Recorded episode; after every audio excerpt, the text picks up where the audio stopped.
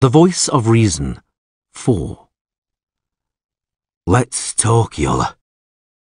I need this conversation. They say silence is golden. Maybe it is, although I'm not sure it's worth that much. It has its price, certainly. You have to pay for it. It's easier for you. yes, it is. Don't deny it. You're silent through choice. You've made it a sacrifice to your goddess. I don't believe in Melitele. Don't believe in the existence of other gods either. But I respect your choice, your sacrifice, your belief. Because your faith and sacrifice, the price you're paying for your silence, will make you a better, a greater being. Or at least it could. But my faithlessness can do nothing. It's powerless. You ask what I believe in, in that case. I believe in the sword. As you can see, I carry two. Every witcher does. It said, spitefully, the silver one is for monsters and the iron for humans. But that's wrong. As there are monsters which can be struck down only with a silver blade, so there are those for whom iron is lethal. Iola, not just any iron. It must come from a meteorite. What is a meteorite, you ask? It's a falling star. You must have seen them. Short, luminous streaks in the night. You've probably made a wish on one. Perhaps it was one more reason for you to believe in the gods. For me, a meteorite is nothing more than a bit of metal, primed by the sun and its fall, metal to make swords. Yes, of course you can take my sword. Feel how light it... Uh, no, don't touch the edge, you'll cut yourself. It's sharper than a razor, it has to be. I train in every spare moment. I don't dare lose my skill. I've come here, this furthest corner of the temple garden, to limber up, to rid my muscles of that hideous, loathsome numbness which has come over me, this coldness flowing through me. And you found me here. Funny. For a few days I was trying to find you. I wanted... I need to talk, Iola.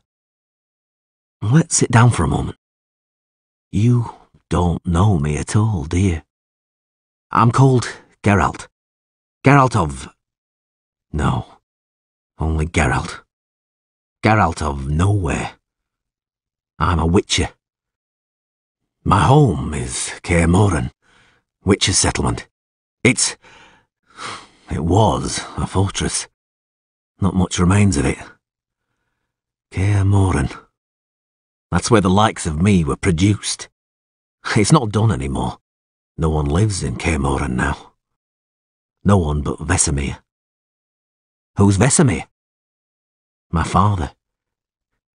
Why are you so surprised? What's so strange about it? Everyone's got a father, and mine is Vesemir. And so what if he's not my real father? I didn't know him or my mother. I don't even know if they're still alive. I don't much care. Yes, Kaer Morhen.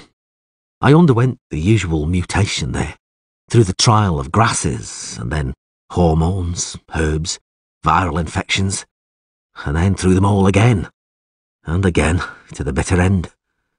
Apparently, I took the changes unusually well. I was only ill briefly. I was considered to be an exceptionally resilient brat, and was chosen for more complicated experiments as a result.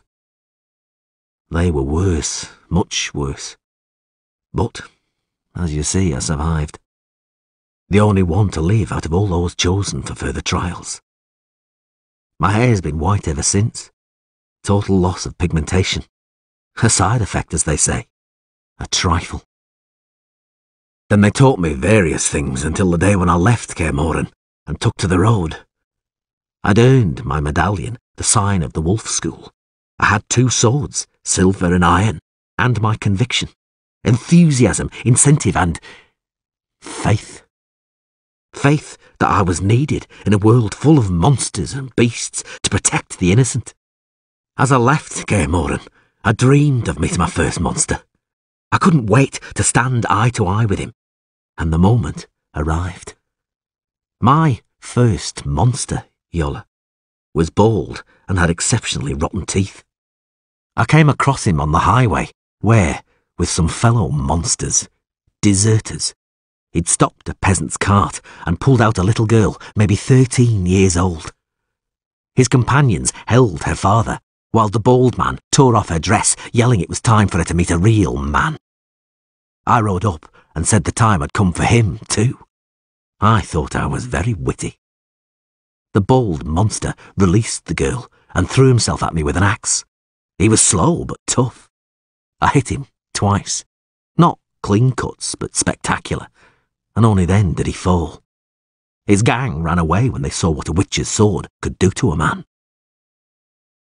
Am I boring you, Iola? I need this. I really do need it. Where was I? My first noble deed. You see, they told me again and again in Kaer not to get involved in such incidents, not to play at being knight errant or uphold the law, not to show off, but to work for money and I joined this fight like an idiot, not 50 miles from the mountains. And do you know why? I wanted the girl, sobbing with gratitude, to kiss her saviour on the hands and her father to thank me on his knees. In reality, her father fled with his attackers, and the girl, drenched in the bald man's blood, threw up, became hysterical, and fainted in fear when I approached her. Since then, I've only very rarely interfered in such matters. I did my job. I quickly learned how. I'd ride up to village enclosures or town pickets and wait. If they spat, cursed, and threw stones, I rode away. If someone came out to give me a commission, I'd carry it out. I visited towns and fortresses. I looked for proclamations nailed to posts at the crossroads. I looked for the words, Witcher urgently needed and then there'd be a sacred site, a dungeon, necropolis or ruins, forest ravine or grotto hidden in the mountains, full of bones and stinking carcasses. Some creature which lived to kill, out of hunger, for pleasure, or invoked by some sick will. A manticore, wyvern, fogler, aeschna, Ilyocoris, chimera, leshy, vampire, ghoul, graveir, werewolf, Giants, Scorpion, striga, black annis, kikimora, viper. So many I've killed. There'd be a dance in the dark, and a slash of the sword, and fear and distaste in the eyes of my employer afterwards. Mistakes? Of course I've made them. But I keep to my principles. No, not the code. Although I have at times hidden behind a code. People like that. Those who follow a code are often respected and held in high esteem. But no one's ever compiled a witch's code. I invented mine, just like that, and keep to it. Always. Not always.